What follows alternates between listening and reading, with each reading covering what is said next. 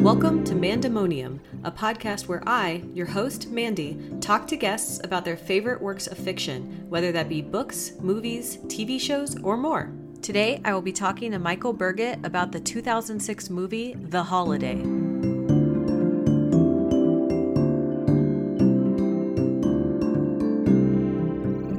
This month, we are in the holiday spirit. Uh, and with that, I've uh, invited uh, Michael Burgett to join me here. Uh, Michael is uh, the honor of being the first person on this podcast that I do not know in person, but we are uh, longtime Twitter friends, I would say. Yeah, that's that's a good way of putting it. Michael, would you like to introduce yourself? Yeah, so uh, I'm from Tennessee, and I am the host of the Screen Nerds podcast, which is a podcast that uh, I always like to say is uh, for film lovers, uh, celebrating film and and sharing and showcasing uh, those films that we love and enjoy.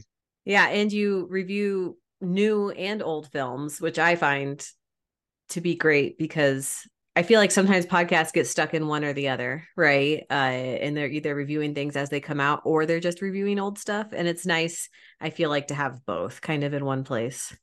Yeah, yeah, I do. Uh, like I said, I do new reviews uh, right out of the theater, uh, call them quick screen reviews. And then rescreen uh, episodes are going back to rewatching some of my favorite films, talking about what I thought when I saw it the first time, and then what I thought on the latest rewatch. And so it's uh, it's a good way to have a change of pace, like you said, and really just to enjoy films, both new and old. When I uh, asked you to come on, I, I uh, said that we were going to be doing December, and so I asked you to pick something uh, Christmassy in the holiday spirit, if you will. And you picked the movie The Holiday. Would you like to uh, kind of speak to and give non spoiler thoughts of why you picked this film out of the whole kind of oeuvre of Christmas films? Yeah. So this film is one of my favorite films going back to when I saw it the first time. Uh, when I was living in Seattle, uh, there was a blockbuster that, you know, dating myself, that was right down the street uh, from where I lived, and I would frequent there every so often just to check out what was there and see what was available. And saw this on the shelf. Uh, it looked interesting because of the cast. That what drew me into it, and seeing just the the chemistry of the the actors and the story, which is set uh, in between Christmas and New Year's. It really just has become one of my favorite holiday films and one that I love to revisit over and over again. Yeah, and I I mentioned to you previously when we were uh, uh, attempting our first recording of this podcast because this is our second attempt due to technical difficulties that uh, the first time I watched this film I did not like it, but that is not a knock on the film. Uh, I've talked about this before when it comes to Iron Man. I I was just in a really dark place when I was in grad school. and uh, most films I just could not appreciate. I was just like, no, this is the worst. And so all of those films I kind of had to come back to and watch at different places. Uh, so I really do like The Holiday now. I think it really holds together. Um, I, I feel like people kind of bin it as a kind of like rom com ish film, but I feel like it's like so much more than that, right? There are romances, but it's really about these women like learning about themselves as people and learning to be okay alone and like growing from being in these different situations which i find very appealing. Yeah I, and, and you're right. There there is elements of rom-com in there absolutely uh, especially with uh, amanda and graham. But i really feel like with iris it's more of not just a romantic element to it but a friendship element uh, really just uh, growing beyond where she saw herself in becoming really the the leading lady of her own story. Yes. Yes which i think is a lesson uh, that a lot of people have to learn in their own lives right? So uh, i think it's a relevant movie i should say even though there are some things in it that are very of like the 2000s um, oh yes very much there are some elements, and we'll probably get into them here about how it very much is of the times. Yes, yes. Uh it was eh, you know, it's right on that cusp of like the internet becoming everything but not quite what it is now. So it's really it's really interesting. I guess some other just general non-spoilery things for anyone out there who's not seen it. Uh as uh Michael mentioned, there's a pretty like rock star all-star cast in this film. So we have Cameron Diaz, we have Kate Winslet, we have Jude Law, who I love. We have Jack Black. We have that guy whose name I will never remember, who I love to hate and everything he's in. Jasper, what's his name in real life? Yes. Rufus Sewell. Mm-hmm. Generally typecast as a bad guy, I feel like, but not always. Not always. And there's even like I when I was watching it, I was like, wait, is that John Krasinski? yeah. There's and, and Kathryn Hahn too. Yes, yes. And then of course we get the uh and this is like not a spoiler because it's super early. You, you even get things with like Lindsay Lohan. It's just like this is like so many people. so the acting is stellar, is what I would say. Everyone does amazing job. It's also, you know, a movie that's kind of about both uh Hollywood and somewhat publishing, which I find very interesting. Um, but we can talk about that more in spoilers and about growing and learning and uh, like you said becoming like the leading lady of your own life. So yeah any other non-spoiler things you want to throw out there for people who may not have seen this movie? Uh no i think we can dive right into the spoilery part now okay we're going full spoilers so if you haven't seen this movie uh, you should go watch it before you see this though unfortunately it's not really streaming easily for free on any system you may be paying on. I had to buy it. So um just throwing that out there for people. But it's worth the cost, is what I would say. Go buy it. Christmas is here. Going into full spoilers, we'll just kind of generally walk through the plot and the characters and see where the conversation takes us. Uh, so I really love that this movie opens with a fake out. You kind of have this like very romantic scene with this romantic music playing over the top. And then uh you know eventually there's a, a, narration but it's another movie right that jack black's character is uh composing the music to. Uh and we kind of get introduced to all the characters like very quickly in this opening. Like you go from the fake out to seeing jack black who you don't meet till quite some time later to then some of the other characters. Yeah it, it really is kind of it introduces you in a like you said a fake out way but it but in a very much a hollywood way which you know given the character of, of amanda and miles and how they work in hollywood it really is apropos for for how they wanted to start this film. Yeah. That's one of the things i had forgotten was kind of like you're introduced to jack black and his uh girlfriend um and uh, what is jack black's character's name? Miles Miles. I he's he's such Jack Black to me that I always am just like it's Jack Black. that I uh it's the same with Cameron Diaz. It took me like half the movie to get her character's name. You're introduced to Miles and kind of this dynamic he has with his girlfriend and I feel like it feels off even in that very first scene. Uh so even though we don't revisit them for a while, you kind of have that like set there, right?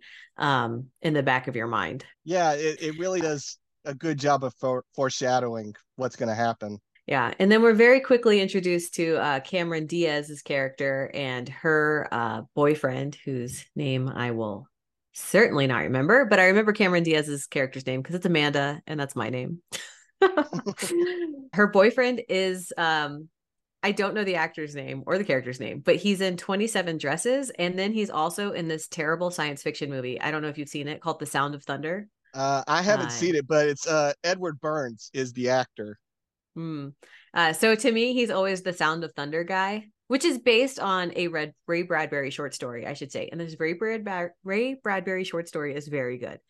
The ad- adaptation that this guy is in is not very good. But yeah, he's also the uh, love interest kind of in 27 dresses. So uh, he kind of got around in the early 2000s, though he's not a big name actor. Are I, I can't remember. Are they fighting in this first scene, or is that set up later?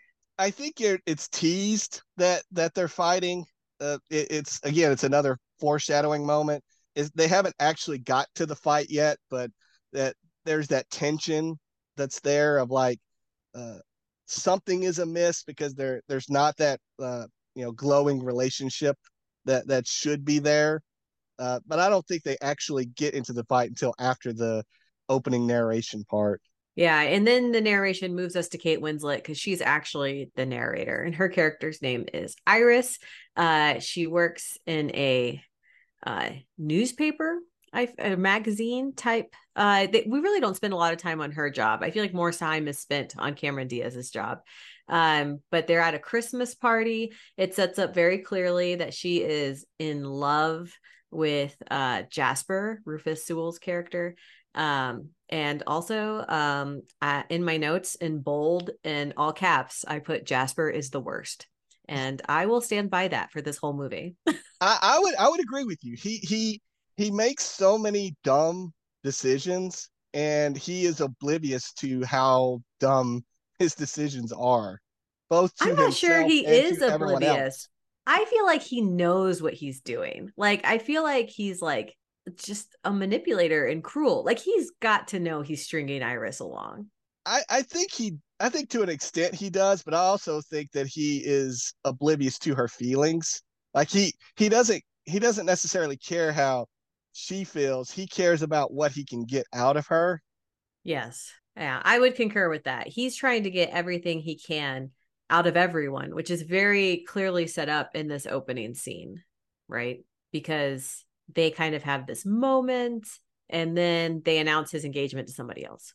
Yeah, they it, it was again another fake out. You think that because it's the on again off again, you think, well, maybe they're going to get back together and because Iris at at the newspaper, she's the one that does all the wedding announcements, you know, and the the editor asks her in front of everybody at the party to, you know, be the first one to have this announcement of Jasper getting engaged. And you, you just see the look on Iris's face when it hits her what's being announced and what's going on after that scene right before then with her and Jasper. It just you, your heart breaks for her in that moment. It's just so like casually cruel or unknowingly cruel and just like I feel like everyone in her office has to know she's in love with Jasper, right? So for the boss to announce it in that way, to like be like there's a wedding you're going to have to cover, you know, and you're just like, "Oh, this is this is horrible." yeah, I think the one friend in the office with her knows and he she tries to get Iris to move on like she kind of prods her to say, "Hey, you just need to move on." And you know, and maybe she knew uh, about what was going to go down, but Iris is just kind of oblivious to it. She again is in her feelings for Jasper and mm-hmm. doesn't realize it until the weight of that announcement kind of hits her. Yeah, and it hits her uh pretty hard. And so then this is juxtaposed with the fight between Amanda and uh, her boyfriend. Another guy I love to hate in this movie because some of the things he says, like especially in this fight, is just so like cruel and unnecessary. And I mean, I know people say that, say things they don't mean in fights, right? But the one that particularly got me, and this is an important line because it's a, like a through point for the whole movie, is he tells her that she's the only woman in the world who breaks up with her boyfriend and doesn't shed a tear. And I was just like, first off, that is a lie. like there are a lot of women who break up with boyfriends and don't shed a tear. Plus, she's like literally having a panic attack while she's doing it, which he can tell and knows. So it's just like, is a panic attack not as emotional as crying? I, I don't know. This is questionable. Yeah. Bad boyfriends. Yeah. And he, thankfully, we're not uh, exposed to him for too much of the film. He's right there only at the beginning. Uh, so thankfully we get to you know shell him off to the side and, and move on with the story but yeah he he really is a jerk in this film uh, because he's the one that is 100% at fault but yet he tries to put amanda at fault for something that's absolutely positively not her fault she's not the one that cheated he's the one that cheated and yet he's trying to justify his cheating because she doesn't cry like that ah. it's inexplicable. I mean, he's just trying to to you know gaslight her, I guess, like be like, "This is your fault," but he's the one who cheated. I don't. It's scummy boyfriends in the setup of this movie. Well, I guess Jasper's not a boyfriend, but or he was at one point. Uh, yeah, he, he but... was at one point, but then he kind of is the on the side guy. yeah. yeah.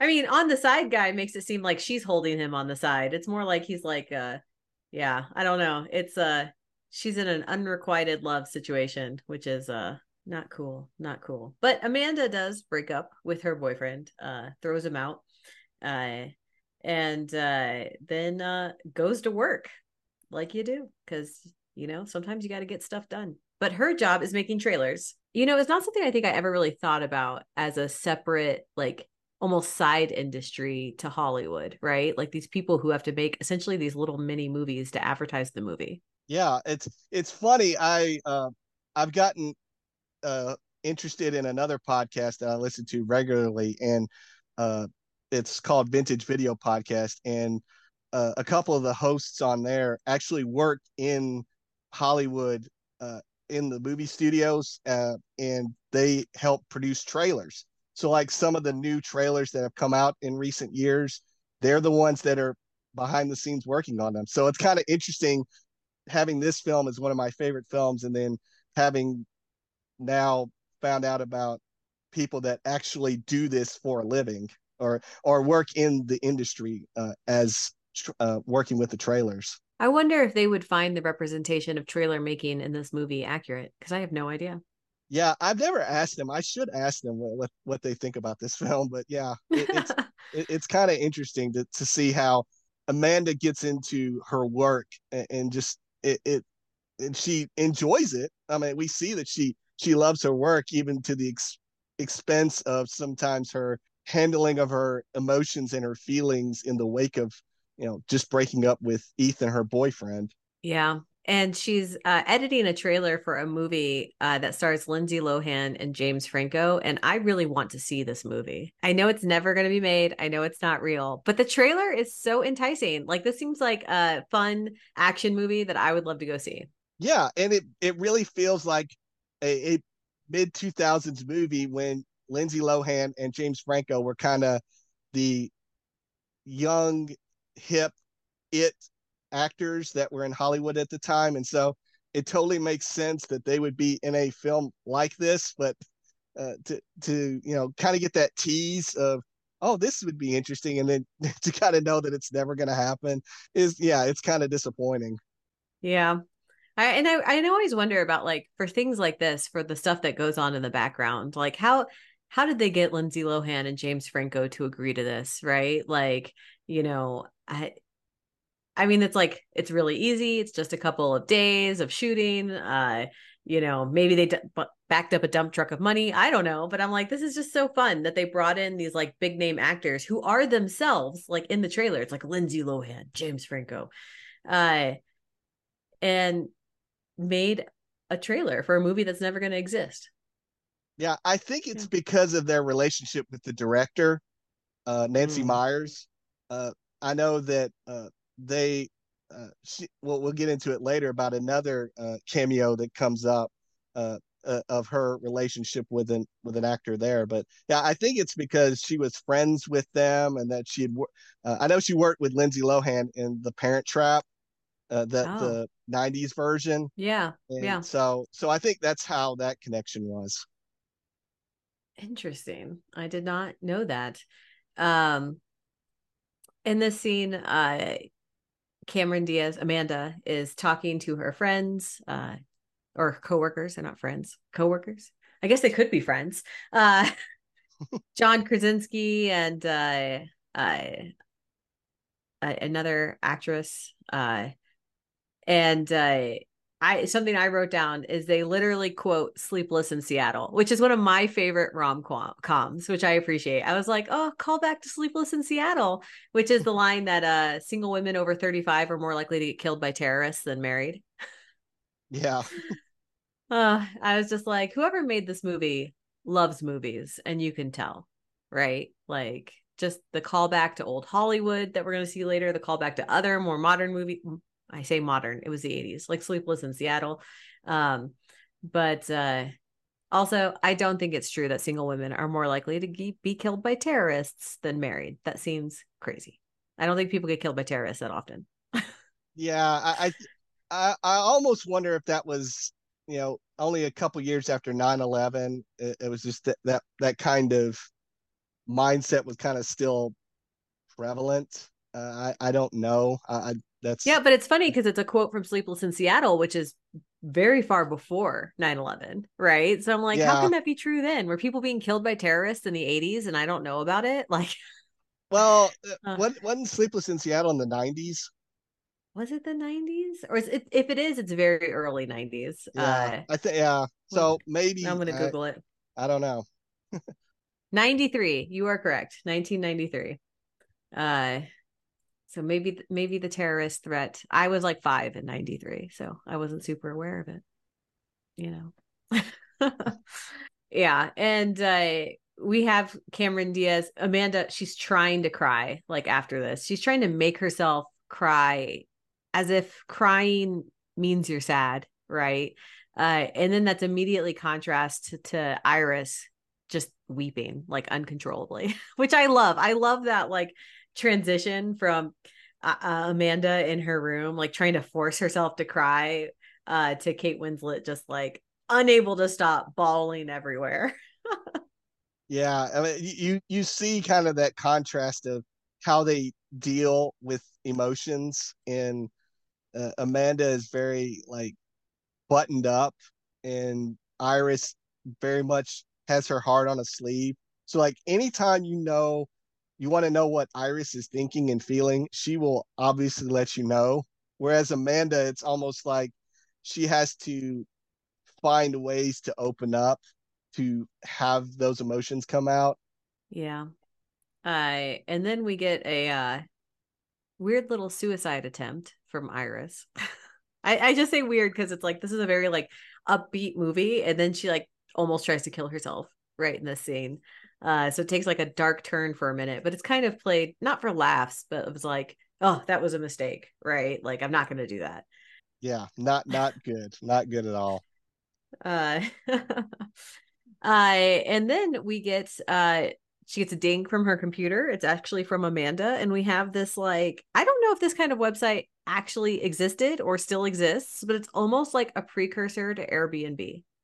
Right. I know like, it did exist at one point because I think I remember back when the film came out, just like looking it up to see if it was actually legit. And there was like a, I don't know if it was exactly this site that is in the film, but there there was things like it uh, I don't know if those things exist now, obviously, because we have Airbnbs and Vrbos and all that. But yeah, th- this was definitely ahead of its time. Yeah, and it's like a full-on home swap, right? Uh, which I find interesting. Um, I actually know someone who's done this. Uh, not through a website, but uh, the pastor at our church actually did a home swap with a pastor in Scotland. Like they switched lives for like three months. And our pastor went to the live in the other pastor's house and preached at his church. And that pastor came to us and preached at our church. So we had a Scottish pastor for three months. Huh. Uh, and it was really interesting because it's Scotland to Albuquerque, right? That's that's kind of that's almost the same difference, uh, except more rural, I guess, as Iris and Amanda. But um, it was very interesting. Uh, you know, he's up there in a kilt every Sunday, and we're just like, this is Albuquerque. I've got to imagine. I think it was summer too, so the weather was probably uh, horrible for him. He was probably like, "Why is it 105 degrees outside?" Because uh, I doubt Scotland gets that hot, but which is kind of like eventually we'll get there. Amanda when she gets to Scotland uh, to, our, to England, but no, the other way. Um, so they they have this home swap thing that they want to do. Uh, interestingly enough, like Iris agrees to it without seeing anything about Amanda's home. Like Amanda could be living in a hovel. I think, given the extent of Iris almost trying to commit suicide, like she was just ready to get away from her from England, get away from Jasper. That she probably would have accepted anything, and so that when we when she sees where she ends up at, it's almost just a complete surprise to her in a good way because she just wanted to get away at that point. Right. Which she needed to do. And even when she's trying to get away, Jasper still tries to contact her. I hate Jasper. uh he's like how do i reach you while you're gone? And uh if i had been iris i would have just responded with you don't. But you know she's a she's like i just need time to get over you. And i'm like you're giving him too much credit. Just tell him just cut him off. But iris is a lot nicer than i am i guess. Yeah I, iris iris is very much the hero of this film. And so many ways and even to you know being and treating Jasper as nicely as she does when he definitely doesn't deserve it at all uh, is a testament to how how much of a good person she is. Yes, yes. Uh, I I think, yeah, we'll get to it. Iris, I feel like Iris is truly a good person, but that is what enables people like Jasper to take advantage of her, right? Mm uh, which is why she has to learn to stand up for herself, which she does.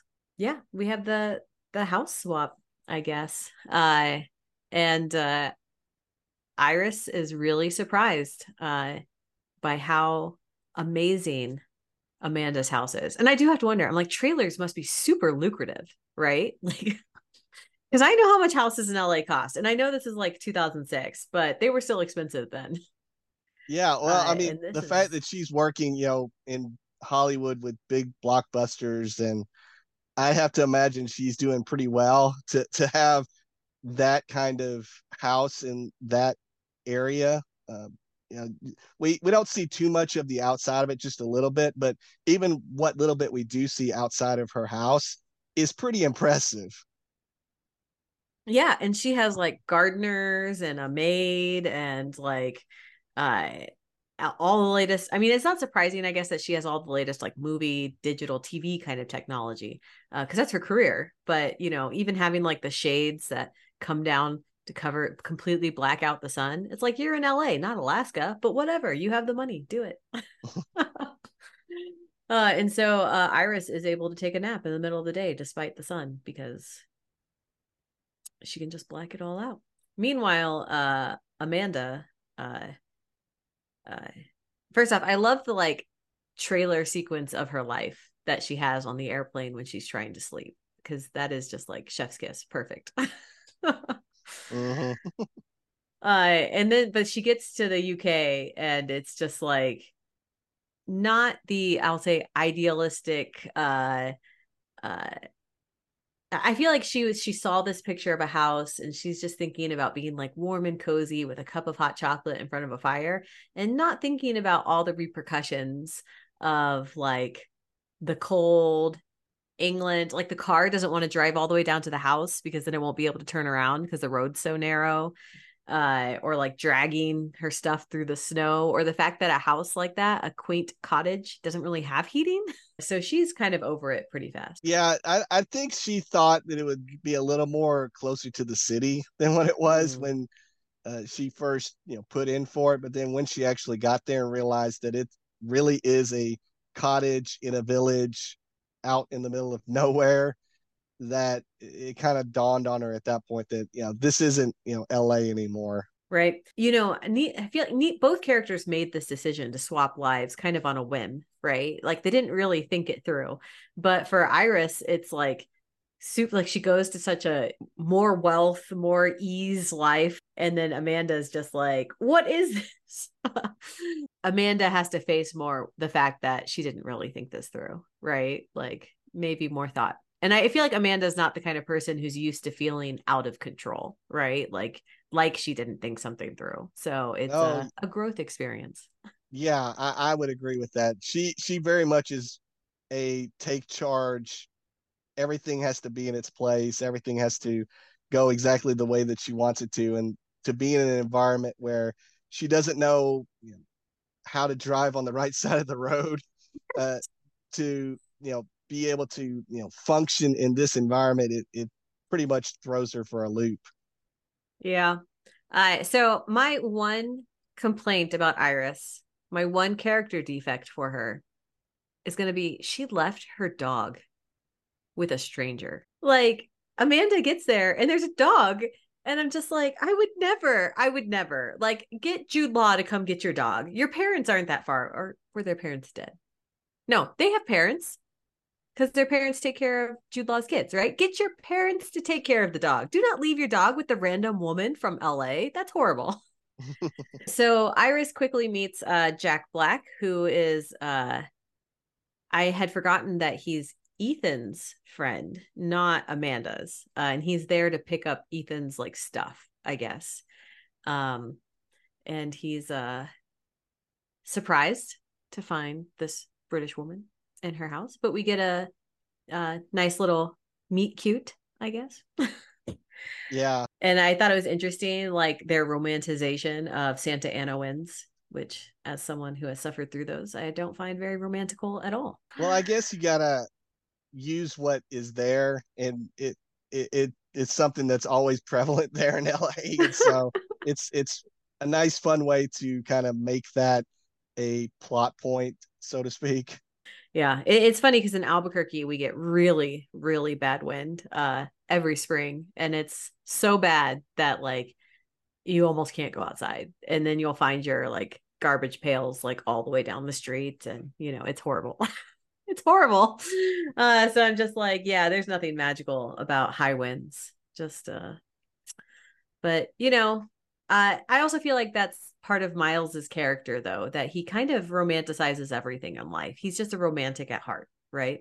Yeah i mean and and his background's music and so he kind of sees the music in everything that he comes across and so you know there's a there's a melody to everything and we'll get into that more later but he that that's kind of in his dna is to just kind of find the melody find the music in everyone. So iris has her meet cute with uh since you know we all know what kind of movie we're watching you're like oh this is probably going to lead to a friendship or something, romance with Jack Black. Though, of course, Jack Black has a girlfriend at this point. And then on the other side, uh, we have Amanda who meets uh, Jude Law, which, you know, watching this movie, I was just like, oh my gosh, Jude Law is so young here. watching this in 2023 after having seen things like Captain Marvel, you know, where uh, he's much older, you're just like, he looks like a baby. And I love Jude Law. I heart I heart Jude Law. I think he's a very attractive man. So um, I appreciate him in this movie. Uh, so uh, she's not really expecting to meet him, obviously, and he is certainly not expecting her to be there. So Iris didn't even tell her family that she was leaving. And uh, uh, I just forgot Jude Law's character's name. Graham? Yeah, Graham. Yeah, Graham is also very drunk. yeah, it's, uh, it's, it's a very funny intro that these two have because you have Amanda who doesn't know that uh, Iris has a brother, and you have Graham who isn't expecting someone else besides his sister at the house. So it's just that that opening of the door and those two just kind of go having that startling moment together it is kind of uh, it's kind of funny and in, in how that meet cute kind of happens. It, and, and there's just a couple of things in this scene like that they're just so well acted. Like amanda asks uh graham if he's married right? Uh and she's not and he says me neither and like the way he says it once you know like the whole story like i feel like you can hear like almost the catch in the way he says it right it's not untrue he's not married but he's a little bit sad when he says it, you know? Yeah, and, I think it uh, goes back to, you know, he's he's, you know, obviously drunk at that. And so part of it is he's having that and then probably that mix of emotions of feeling of loss that it just kind of comes together so that you have that kind of melancholic answer to the to the question. Yeah. I I do think it's weird, even though Jude Law is a very attractive man. I do think it's weird to kiss your host's brother, but who knows? I, I just think it's weird. Like you're in another person's house, shouldn't be coming on to their brother. I, I just find it all questionable. I just and it, and it's probably not the best time to get involved with someone when you literally just broke up with your boyfriend. yeah, it, it probably would be a good idea to to have some space there in between to process through emotions and thoughts and not just kind of jump into something unexpectedly like that. I mean, she thinks it's a one night stand, but it's still just like maybe maybe you need space. What can you do? They're people in movies. They're gonna do what they're gonna do. Uh, if she was my friend, I would be like, Amanda, I think you need some time to yourself. Meanwhile, with Iris, Jasper calls her. Not only does he call her, like he asks her for editing help. And I hate him. I hate him. It's yeah, he can't he can't let Iris have space. He can't let have Iris have time to herself. He has needs, uh, even if it's, you know, just getting editing on this book that he's writing you know, and and he he's you know like he says, "I need you, Iris." Like that that that's a refrain that comes up with him several times throughout the film is "I need you, Iris." Uh, yes, and it's always using her more than anything, and unfortunately, Iris for most of the film kind of acquiesces to that. Like she agrees to, you know, help help out Jasper, even though she's the one that's on vacation. She's the one that's in America, you know, enjoying being in LA, but yet she still feels guilt for something to want to help Jasper out. Yeah, why, why don't we just focus on Iris for a bit and then we can go back to Amanda because the stories do they move back and forth a lot and it can it can be a lot. Um so she agrees to help him, which is horrible. She should not. He uh he also like brings in like talk of her looking sexy in this phone conversation, which is literally the worst. Like literally stringing her along. But eventually, Iris in like the next uh, scene she has, uh, she meets an old man that she had seen previously on her street who's lost, and his name is Arthur. Uh, and she takes him home because uh, she knows where he lives. I do think it's funny that he explains like what a meet cute is to her, as if that's only a Hollywood term and people in the writing world don't know about it, even though Iris comes from a family that's like deeply embedded in publishing. But it's a movie. We got to explain things to people.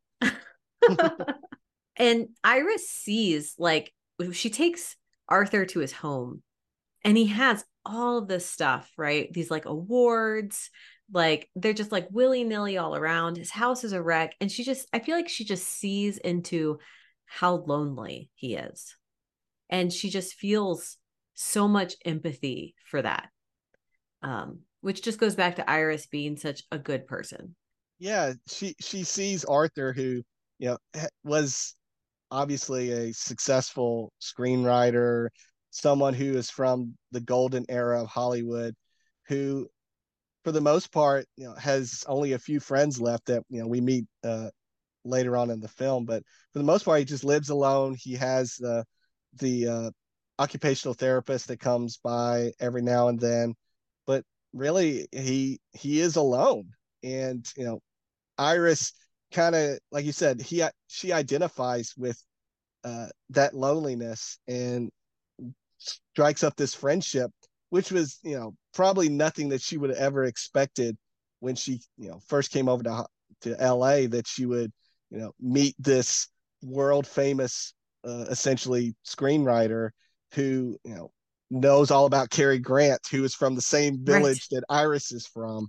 So it it it really is kind of I almost say it's one of the best parts of the film is their friendship that develops through the film because uh, Iris is the one that kind of helps Arthur get back on his feet and Arthur is the one that kind of helps Iris find her gumption. Yes. And it's so important. Like, right? Like, I feel like Iris was open to an adventure in LA. She was open to anything. And then she decides to help this old man, which is both, you know, empathetic and helpful but then he like chooses to like mentor her and they learn from each other and he's the one who calls her out right he says you are a leading lady but you're acting like a best friend such a good line right? Like she's not even acting like the main character of her own life. If you're not the main character of your own life, what are you? Yeah, and and you even see Iris when uh, she comes to that realization. She,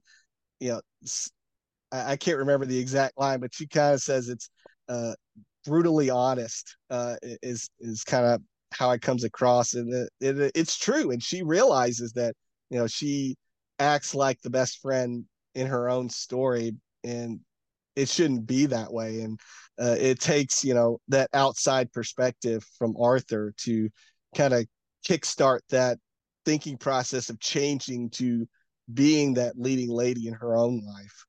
Right. She also like gives that back to Arthur because uh even though she really never directly calls him out on it, it's like Arthur has given up on his own life. Almost like he's like living in his own tomb. And she, you know, she, when she finds that letter from the um the writers guild inviting him to like a special thing to honor him. And he's just like oh, i don't want to go because he's embarrassed because he thinks he won't be he doesn't want to walk in on his walker. And she's like this is ridiculous. You're going to do this and we're going to help you you know be able to walk in there with pride and strength and be able to do this. Uh and and i mean that's just who iris is yeah and and it, it's also interesting too because they almost help each other get that confidence because you have yes. Arthur who you know goes around on his walker. He also doesn't think that there would be anybody that shows up to this event. He thinks that yes. it's just going to be an empty room. But iris is like no th- they want you here. They want to honor you for all all the work that you've done. It's like you definitely should go. And then there's going to be no excuses. Like you're going to walk there on your own. We're I'm going to help you get there that way. So you have that motivation on that end, but then you also have the motivation from Arthur to Iris of, you know, like we said, being that leading lady to having that confidence, getting that gumption uh, to be able to deal with the issues that she's dealing with. So it really is kind of what you have in a best case scenario of a friendship is the building up of each other to having to be the best of best of themselves that one can help lift the other one up and vice versa. And i think that that's one of the things i really enjoy about this film is their friendship like i mentioned before is they both lift each other up. They both encourage yes. each other. And by the end of the film they're both better off because of it. And and they pull miles into that right? Like he and Iris have a lot in common with kind of how they view themselves. Like I feel like they're they're both people who for whatever reason will just take a lot from a significant other, like stuff they shouldn't take. Um, and you know, maybe that's a little of they don't think highly of themselves. Like, you know, I, I feel like there's a line somewhere in the movie that makes it clear that we're supposed to think uh, that Kate Winslet is not very attractive uh, which is of course the struggle of all Hollywood movies when they try to convince us that a beautiful woman is uh not. yeah. Uh, and I feel like Jack Black's character comes across as in a similar situation where he views himself as not very attractive and he has this beautiful supermodel girlfriend. So he feels like he needs to give her whatever she wants, whatever space she needs, you know, to keep her because he almost feels like he doesn't deserve her, even though she treats him like crap and he's a brilliant composer right? And it's with iris and kind of seeing hearing from iris about jasper that i feel like miles sees that reflection of himself and also learns to grow. Yeah i i think i think you you hit that really well. You know miles is that kind of character that is just happy to be there uh, in in his relationship with Maggie, his girlfriend. You know, she's an actress. She he helps her out in so many different ways, and you know, like you said, gives her space when she needs to. When she's quote unquote off on set in like I think in Santa Fe, so she's in New Mexico, uh, filming which isn't that far. yeah, so so she's filming a movie, quote unquote, and you know he is you know wanting to get a birthday present out to her, or is it Christmas? I, I th- it was one of it the might other. be Christmas because it's it the might, holidays, right? Yeah, that's uh, that's true. Uh, and he, you know, rushes to the post office to make sure that that gift gets out there. And even, you know, though we never see really Maggie have that kind of reciprocal relationship with Miles, he's the one that's always wanting to do everything for her. And it takes that, you know, friendship with Iris and with Arthur for Miles to see what is a healthy relationship and what is an unhealthy relationship. Right. Cause Arthur was married to his wife forever. So he kind of like, he doesn't like directly tell Miles, like, this sucks and you suck, don't do this. But just like from the stories he tells about his own life, I feel like it shows both Iris and Miles that something in what they're holding on to is wrong. And you know, Iris knew what she was holding on to with Jasper was broken, but like it just shows that there is something better out there, that it is possible. It's not just a fairy tale, right? He was able to have this long time romantic love of his life. Yeah. And I think that's that's the good example that Arthur portrays to them and that, you know, he, he wants them to have that kind of view of relationships that it's not just a you know unrequited relationship like with uh, Iris and Jasper or a you know 100% 0% kind of relationship with Miles and Maggie but that there can be a real connection and a real relationship when you find that person that is your is your one. And so I think that's one good thing about the Iris Miles Arthur storyline of the film is that it really does give good portrayals of what a relationship should look like and what a relationship shouldn't look like and makes you really understand why uh, an unhealthy relationship is not a good thing to be in. Right. Uh, and speaking of unhealthy, Jasper is just like cannot let us go in this entire movie. So he sends Iris pages in the mail in 2006. Look, I was writing in 2006. I mean, not professionally, but we had email. We had word and track changes. Uh, sending it in the mail means he found her address, right? And sent it to her. And then later he shows up. And Iris thinks it's this grand romantic gesture, right? That it means it's over with the fiance. And then when it gets to the point where she presses on that, she realizes it's not. Like he's just continually stringing her along and not letting her go. And she finally has to like like tell him off, right? Character growth. So yeah, I just really love the scene where she finally like puts him in his place. And it's like it's almost at this point in the movie where I feel like we have forgotten about Jasper because I feel like Iris and Jack Black are kind of having these moments, you know, even though Maggie is still like coming back to him and you're like, "Oh, I see that. I see what this is becoming." She's having all this growth with uh, Arthur and she's learning a lot.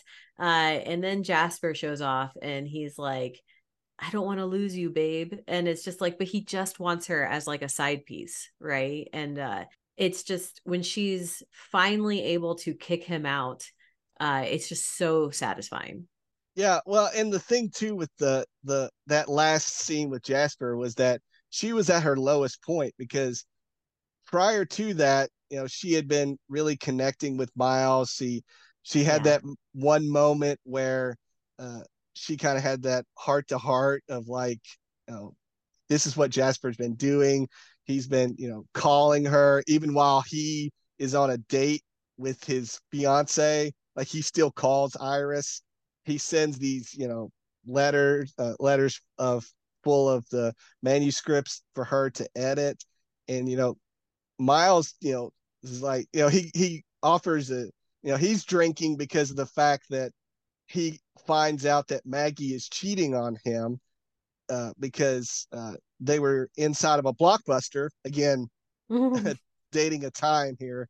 Uh, they uh, Miles and uh, Iris were looking for films because Arthur had given her so many suggestions of films to watch, and uh, Miles sees off in the distance Maggie and finds out that Maggie had been cheating on him the whole time, and they have you know Miles and Iris have this moment where they commiserate with one another, but then Maggie tries to get back with Miles and leaves Iris alone. And that's the moment when Jasper comes in at Iris's lowest point, uh, you know, being, you know, hurt and broken and all these different feelings. But we also see at this point, this is where Iris finds that gumption to finally tell Jasper off and to kick him out and basically move on with her life. And it really it took up to that point of everything that happens for her to finally have that realization of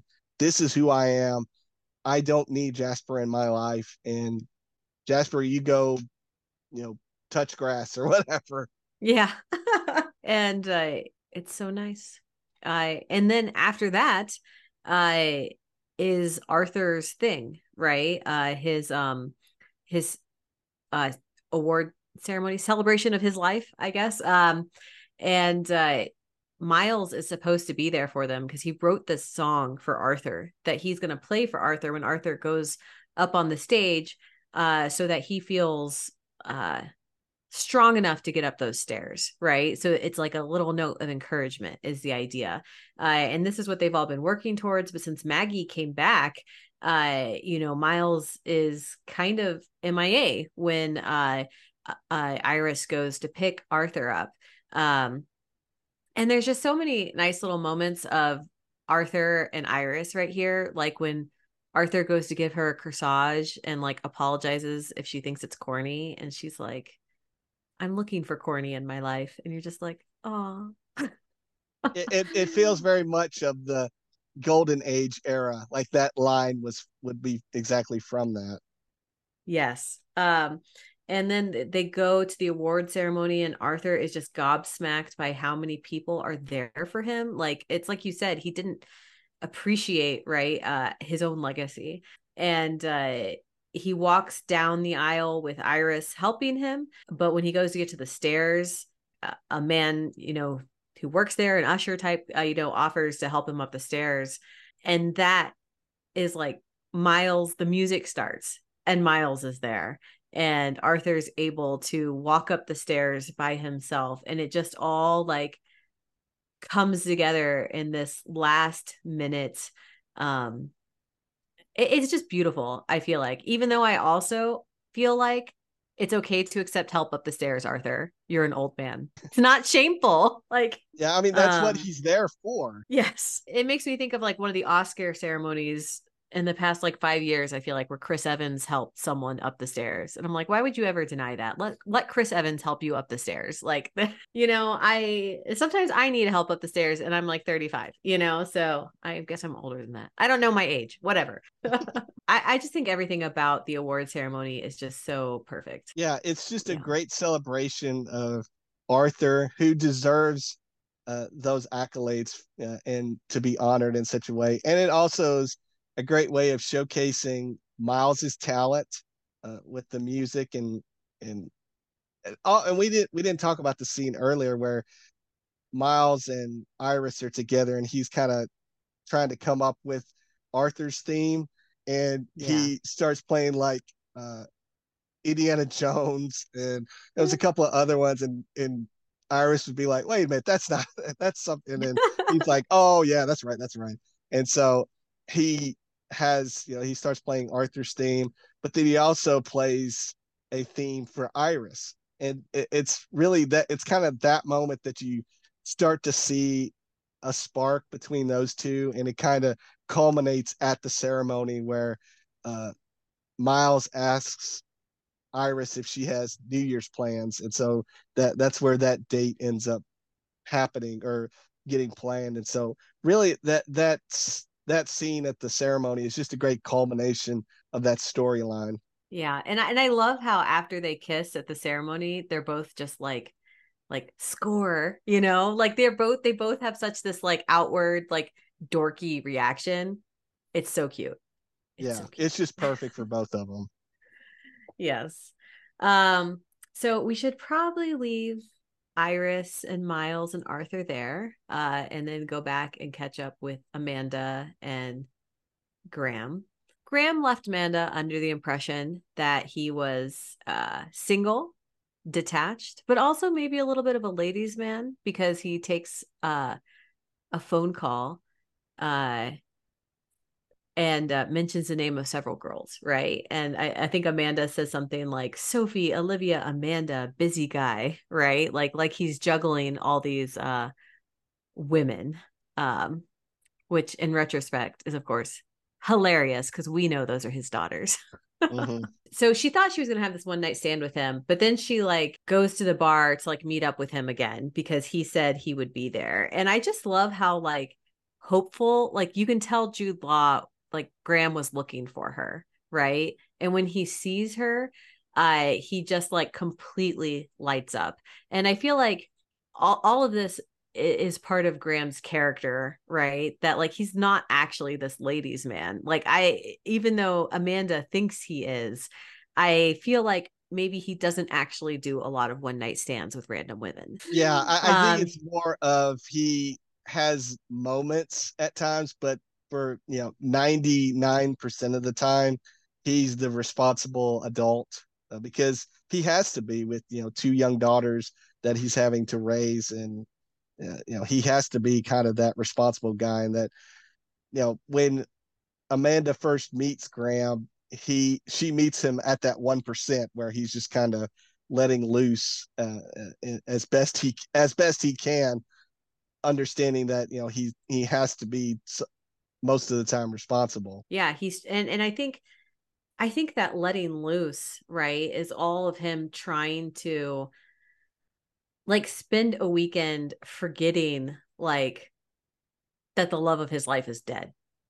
Right? I mean, it can feel really shallow like, oh, he just wants to party and forget he's a parent, but it's like he had everything. He had the life and it's gone. And I'm sure that when he's with his daughters, like every day, he can never forget their mother, right? He can never forget. And then you can spend a weekend plastered hanging out with your friends and forget, right? Uh and then Amanda just kind of slips in there. Yeah, so... and and the fact too that he always goes away because he stays at Iris's house when he, you know, gets drunk and, you know, he crashes there.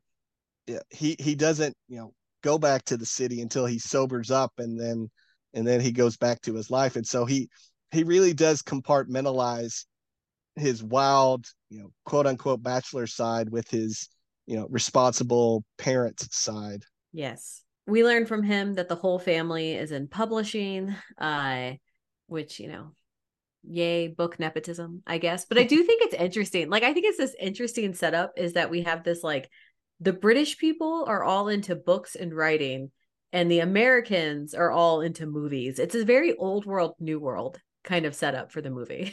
Yeah, it is it's an like, interesting you know, dynamic that's kind of juxtaposed. Yeah, it's like British people have movies too, and Americans have books too, but we're going to be like British books versus American movies.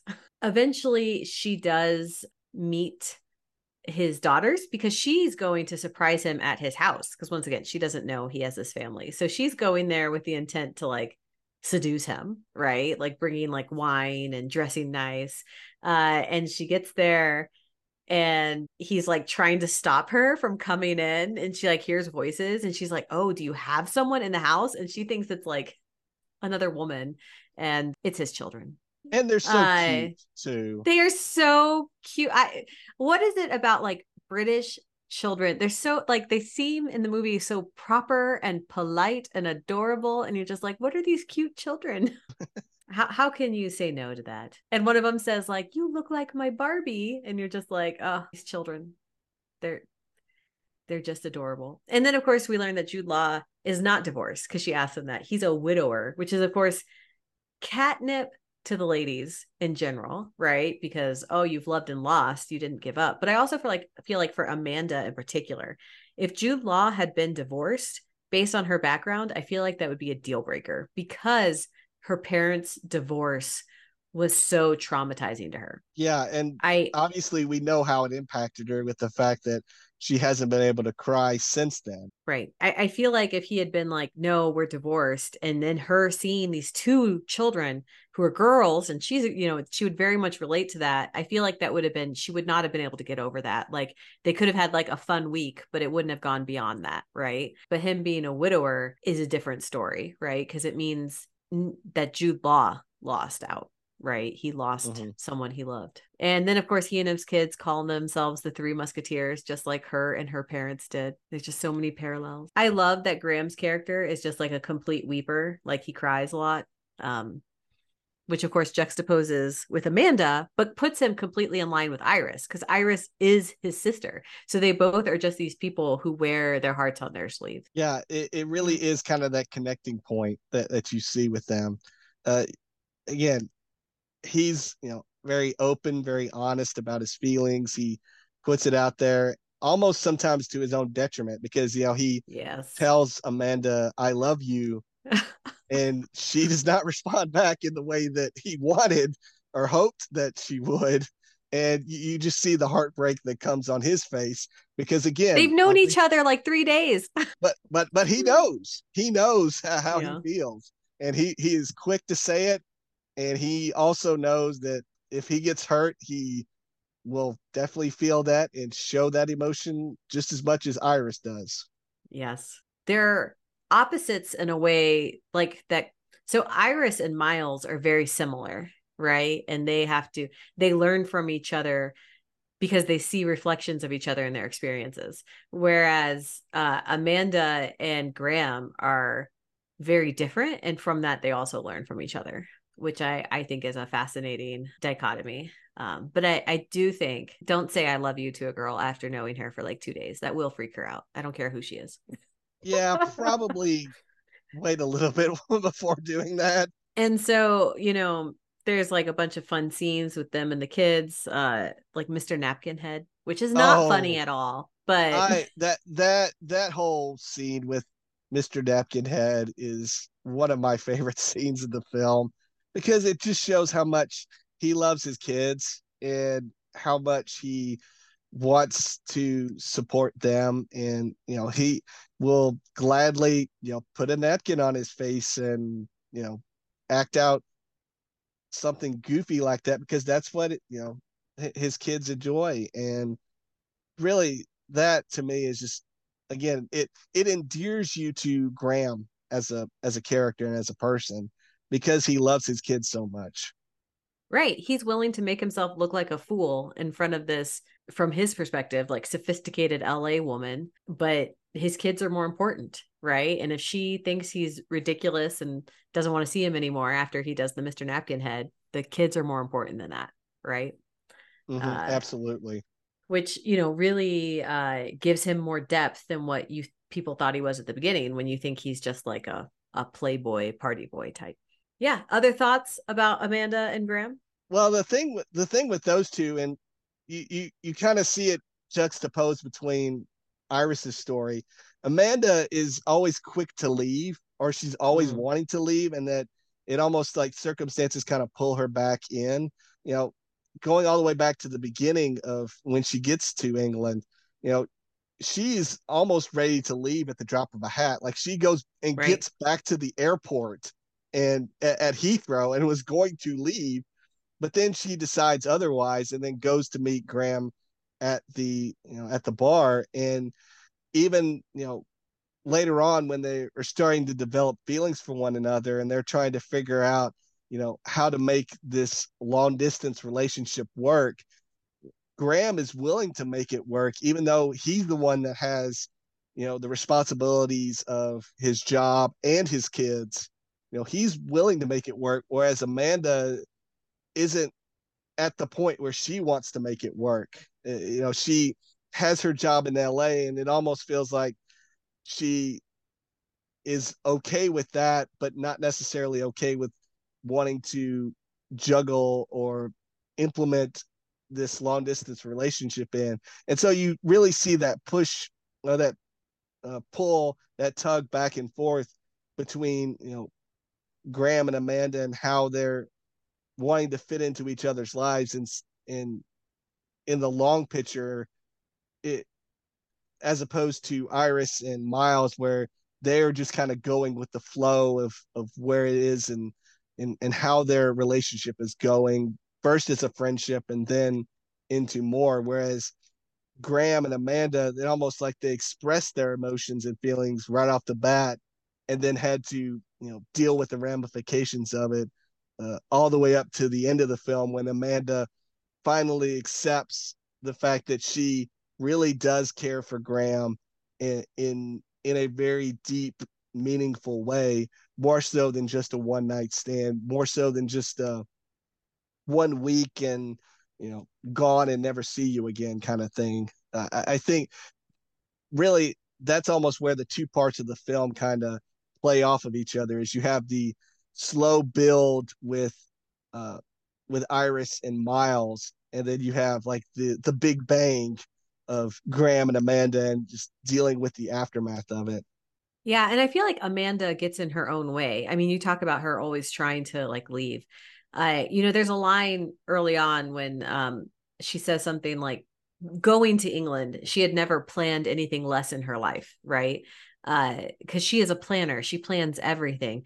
So when she's thinking about Graham and she sees the kids and she realizes, you know, and he says, I love you. And she realizes this is maybe more than just a holiday thing. Maybe she wants it to be more than a holiday thing. She cannot help but play out in her mind all the possibilities of how this will go forward. Right. And in her mind, she's like, this is just going to lead us to inevitably breaking up in six months to a year when this doesn't work out because it's long distance. So I'm going to break up now. She gets in her own she cannot whereas miles and iris can be a little more like we'll see where this goes. It part of her character growth is that she's like incapable of doing that because she has to be in control.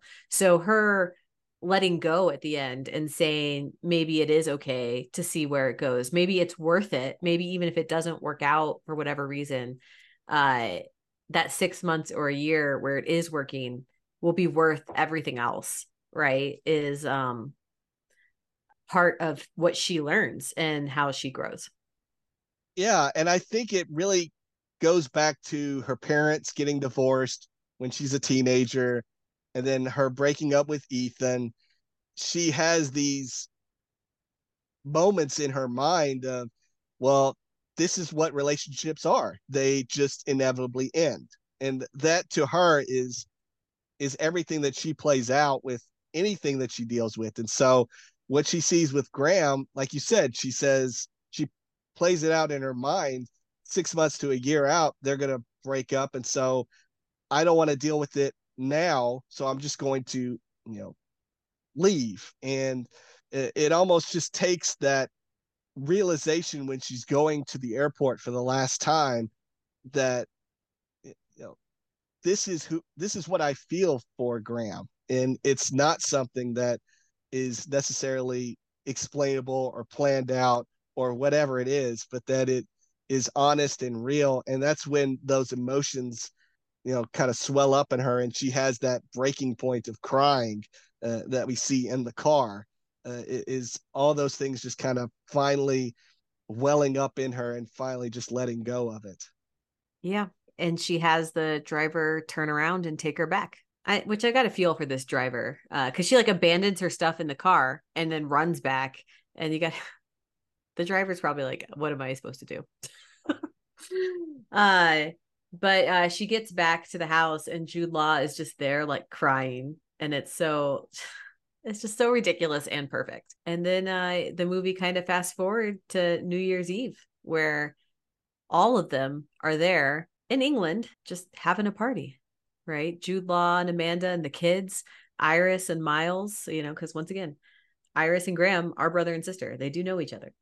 and, and you and you finally have that moment with them two together. You have the moment with yes. them two together, and then you have the moment with Amanda and Miles together. And so it's it, it shows yes they they do know each other outside of uh, their relationships. Yes, yes, and it's just that you know this is one of the few movies where I get to the end and I'm like, I want to follow up. Like, I want, I want to know where these characters are in like 10 years, right? Like, we end on this, like, it's not a cliffhanger, but it's just like, it's like a moment in time.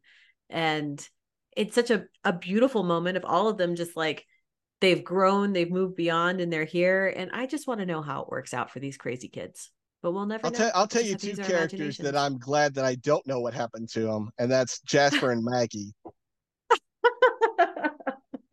Th- those two, oh. I'm, I'm so glad that that they kind of shuttle off and and we don't know what happens to them uh, because that you know obviously they're there for a reason in the story. They they are supposed to be the the bad guys, the villains of the story. Uh, but it, it is kind of glad at the end that we don't know what happens to them. Yeah, I am. I hate Jasper so much. Every time, like he's on the screen, like all of my notes are like, he is the worst. Uh, he is a horrible human being. Uh, please slap him, Iris. uh, I really, really despise.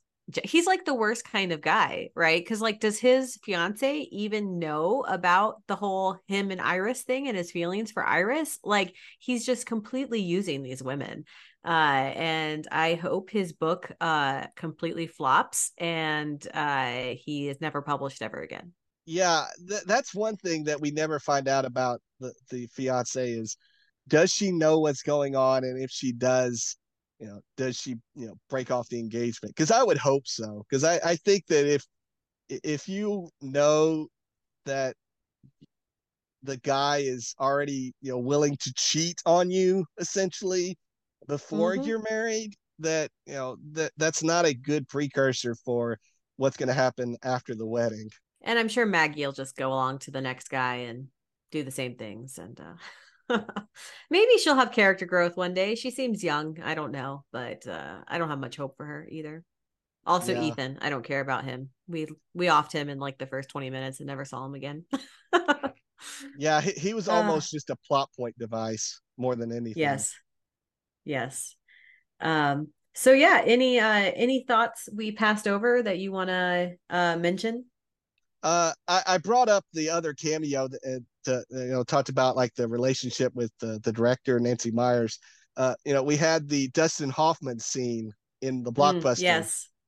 Which was yes. kind of funny, and the story uh, the story behind that was he lives down he lived down the street from that blockbuster, and that he went into the store to find a movie, uh, and they were filming while he was there, and the director Nancy Meyers asked if he wanted to, you know, have a little cameo in there, and he was like, "Sure." And so that's where we get the scene where uh, Miles is, you know, do, playing like the theme songs for different movies and uh, holds up the graduate, and we cut over and we see Dustin Hoffman being like, "I can't go anywhere," kind of a thing. And so I, I always, I always love that little cameo.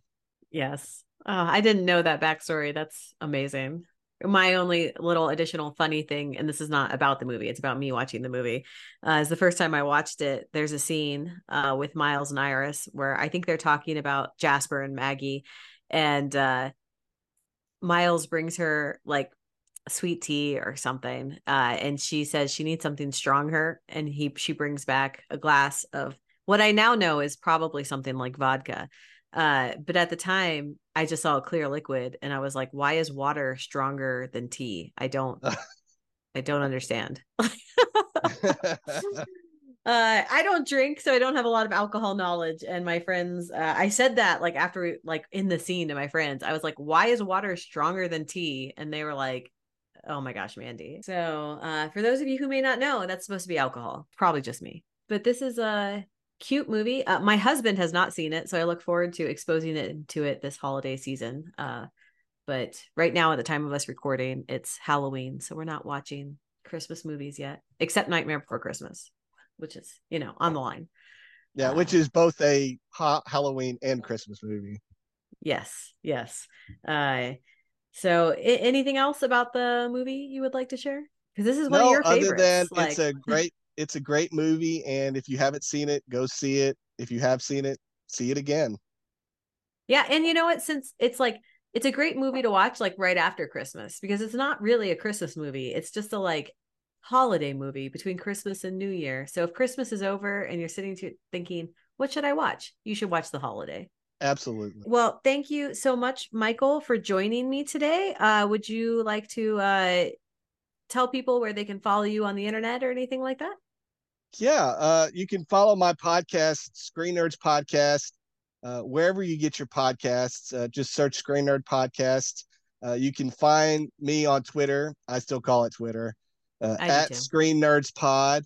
Uh, you can find me on Instagram, Facebook, and Threads by searching out Screen Nerds Podcast. And uh, yeah, thanks for having me on, Mandy. I really appreciate it. Uh, really enjoyed the conversation, and uh, it, has been a really good t- good time to to talk with you. Yeah, I really enjoyed it. Sometime we'll have to talk about another movie that's not necessarily limited to just the holiday season, and you know, maybe Bake Off. Who knows? Uh, so, uh, so thank you so much for joining me, and thank you everyone for listening. And uh, come back next time.